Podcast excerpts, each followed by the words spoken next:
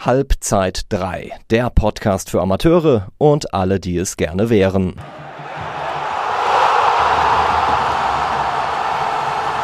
Servus und herzlich willkommen zurück zur Podcast-Folge mit Ali, Chakichi und Jojo. Hallo, ich bin immer noch da.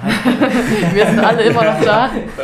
Und ihr habt ja hoffentlich schon den ersten Teil zu dieser Folge gehört. Und hier geht es jetzt weiter mit Teil 2. Nun gehören zum Thema Erfolg ja auch irgendwo Ziele dazu, die man sich steckt. Einerseits gibt es ja sportliche Ziele, die würde zwar vor der Saison kaum ein Trainer benennen, aber andererseits gibt es ja auch. Hä, guten Fußballspiel. da ist er doch. genau, das meine ich nicht. ähm, aber es gibt ja auch menschliche Ziele, Weiterentwicklungsziele. Was sind so Ziele, die du dir steckst für deine Spieler? Das erste ist ja, dass ich arbeite auch seit 15 Jahren mit Mentalcoach zusammen, mit Matthias Werner. Wir sind viele, die sich jetzt so ein bisschen mit mir beschäftigt hatten. Und da ist es auch ganz klar, dass wir Floskeln einfach mal rausgelassen haben. Und äh, Ziele, ganz klar, sind für mich irrelevant. Das sind Wünsche. Und Wünsche, die hatten wir ja schon in Weihnachten, mal als Kinder schon. Und die gehen auch manchmal nicht in Erfüllung, weil sie halt absurd waren oder zu teuer oder was auch immer. Damit haben wir gelernt zu leben. Ähm, Ziele wenn man seine Prüfung schreiben will in der Schule, hat Ziele erreicht und sagt, man, stehen wir da als Versager. Und wenn man das Ziel zu früh erreicht, dann lehnt man sich zurück. Dann steht man. Das ist wie ein 100-Meter-Läufer, der durchs Ziel läuft. Was macht er? Er bleibt stehen. Er hat nichts mehr zu tun.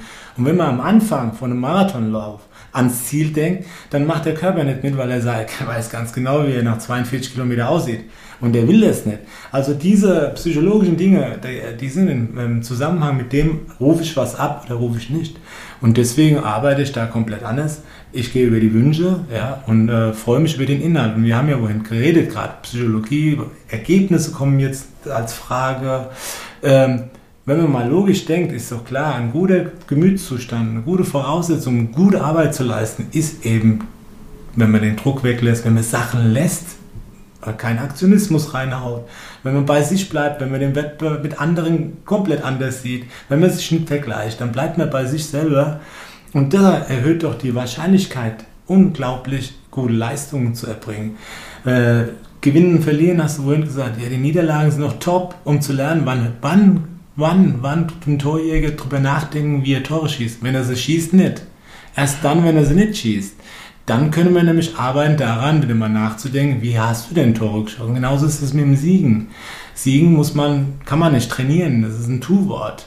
Wie soll ich denn Siegen trainieren? Ich kann aber den Fußball trainieren. Und genau darum geht es. Und das funktioniert hervorragend äh, in meiner Arbeit seit ein paar Jahren schon. Mhm zu, zu dem, was du sagst, passt da jetzt auch ganz gut euer Slogan. Erlebnis statt Ergebnis, für die, die ihn nicht kennen. Ja. Was ist damit gemeint und wie kam es dazu? Erläutert das doch mal so ein bisschen. Es ist äh, aus, aus unseren vielen, vielen Gesprächen vor den Spielen, äh, die nie über Fußball gehen, ähm, entstanden ein, ein Portmann, auch einer der Spieler, die gern mich wieder zitieren, weil er genau zuhört, hat dann mal diesen Spruch kreiert, weil es ging über den Spaß, Spaß, Spaß, Spaß. Und wenn man Spaß hat, kann man gute Leistung bringen. Das ist einfach auch wissenschaftlich begründet. Man, mit Spaß lernt man am besten. Ohne Stress kann man nicht lernen, entsteht gar nichts, das ist ganz klar. Und äh, wir haben gesagt, wir wollen ja aufsteigen, aber aufsteigen macht nur dann Sinn, wenn wir einen gewissen Fußball spielt, der dann auch in der nächsten Liga uns dann natürlich auch eine gewisse Position ermöglicht. Nur aufzusteigen äh, bringt uns nichts. Also wir müssen Inhalte schaffen, die uns so Spaß machen und die uns so eigen sind äh, und die uns so fördern, dass wir in der nächsten Liga genauso weiterspielen können.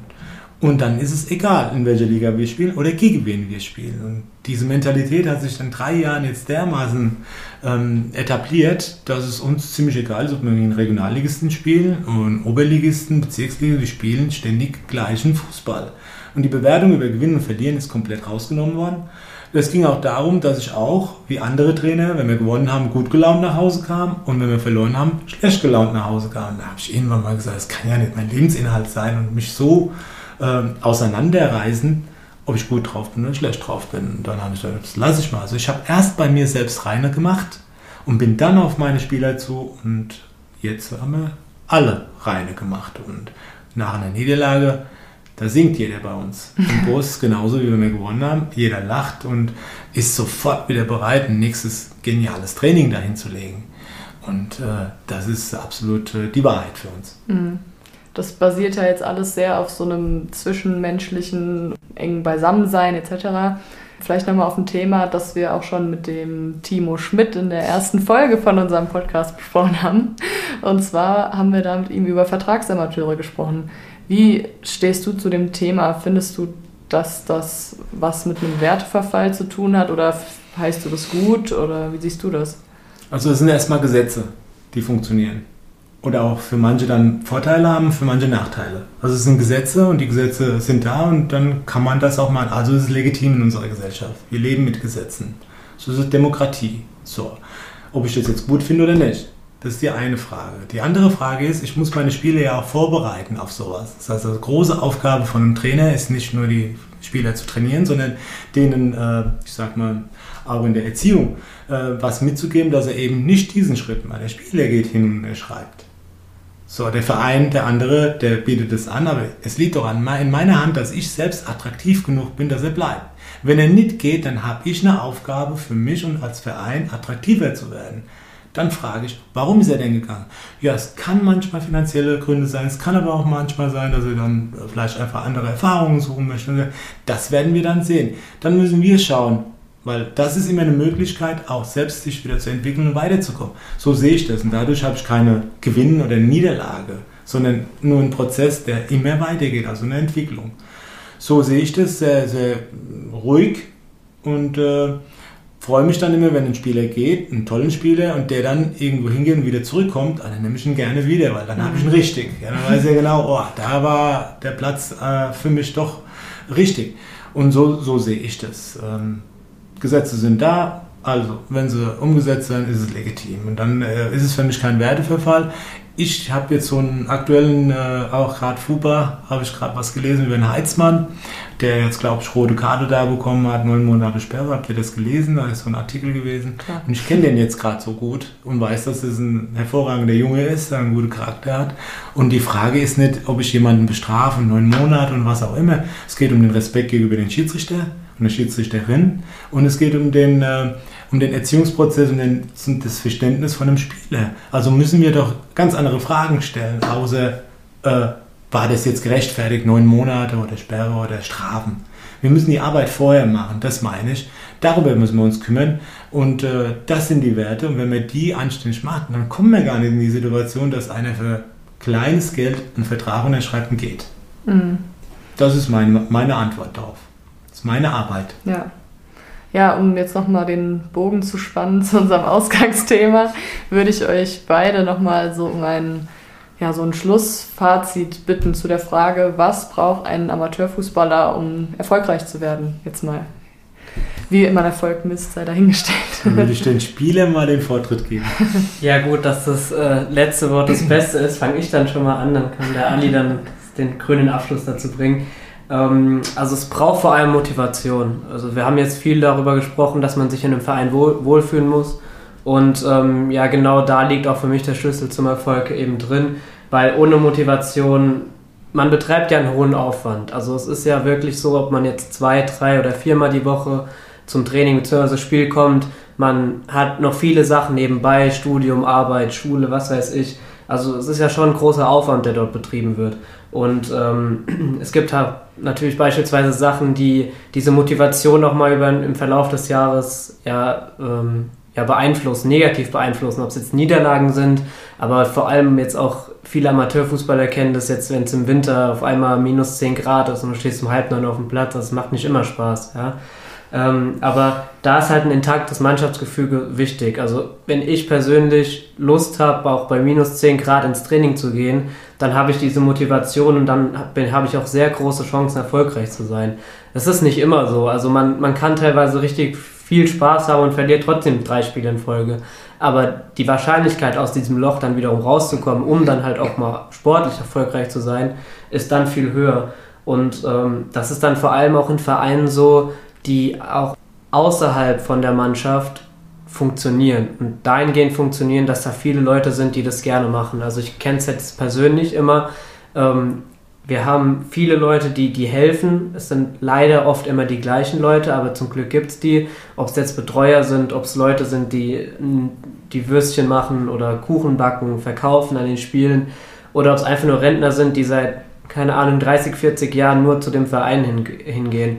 Meiner Meinung nach sind die genauso wichtig wie, wie, wie Spieler, die dann auch auf dem Platz stehen, weil sie eben den Verein ausmachen. Und dann halt auch diesen Leuten, die im Verein spielen, sprich den Spielern oder halt den Trainern, ein Gefühl vermitteln, dass es, was die machen, äh, richtig wichtig ist, egal in welcher Liga das ist. Und das ist so der Erfolg oder die Schlüssel zum Erfolg, dass man dann halt vielleicht auch mal den sportlichen Erfolg langfristig planen kann. Das ist interessant gerade. Äh, du redest gerade wieder nur über diese Zwischenmenschlichkeit, über das Wohlfühlen und dann definiert er den Erfolg darüber. Also wir haben gar keine ähm, Anregung über Fußball gerade eben gehört. Mhm. Und genauso darum geht es. Bei mir ist es so, dass ich klipp und klar äh, sage, ein Spieler, auch eine Mannschaft muss einem Trainer vertrauen. Das ist das A und O. Ähm, ein Schüler, der äh, gerade ein Grundschüler, der hockt da und da steht 5 plus 2 ist äh, 7 und der vertraut dem Lehrer und sagt, das glaube ich nicht. Und der glaubt ihm einfach nicht und deswegen ist es ein schlechter Schüler. Und wenn er ihm glauben würde, dann wäre er ein guter Schüler, weil er würde dann sagen, okay, das glaube ich, ist ein 7. Und äh, das sind die Problematiken, die wir haben. Also das erste ist, ein Spieler soll dem Trainer vertrauen. Und das zweite, wir müssen üben. Training, Training, Training. Das Training muss gestaltet sein. Das heißt also, im Training wird alles geübt, was wir im Spiel dem Menschen zeigen wollen. Das Spiel ist für mich nebensächlich. Trainiere viermal die Woche, das heißt, einmal die Woche spiele ich. Also die viermal, der Schlüssel ist schon größer. Das heißt, ich trainiere öfters, als ich spiele. Also mhm. muss das wichtiger sein. Sonst würde ich ja viermal spielen und einmal trainieren. Und so ist es eben nicht. Und Profis trainieren achtmal bis zehnmal und spielen einmal und denken, das Spiel wäre wichtiger. Nee. Das Training bringt mich dahin zum Erfolg. Und wieso kümmern wir uns dann ums Spiel und nicht ums Training? Auch unsere Gedanken, dieses Abrufen. Nee, das Training bringt dich dahin. Nochmal. Genauso diese Floskel, das nächste Spiel wäre das Wichtigste. Nee, das letzte Spiel. Da haben wir die Information, da haben wir das, den Stand, das letzte Spiel bringt mich ja eine Runde weiter. Und dann war das das Wichtige. Und das sind so Spielchen, die wir so haben oder die ich so habe und äh, die funktionieren, weil es meiner Ansicht nach auch die Wahrheit ist. Und deswegen geht der Erfolg über das Vertrauen und über das Üben und über das drucklose Üben. Das heißt also über den Spaß. Und äh, so funktioniert es auf einem hohen, ich sag mal, niedrigen äh, Level des Pulses, wo man am besten lernen kann. So. Ja gut, dann äh, danke ich dir, Ali, dass du deine, deine langjährige Trainererfahrung hier mit uns geteilt hast. Ich danke dir auch. Und ja, wir hören uns dann wieder in der nächsten Folge von Halbzeit 3. Erzähl dann noch, wo es uns zu hören und zu Ach so. Ja, sehen eigentlich nicht, aber nur zu hören.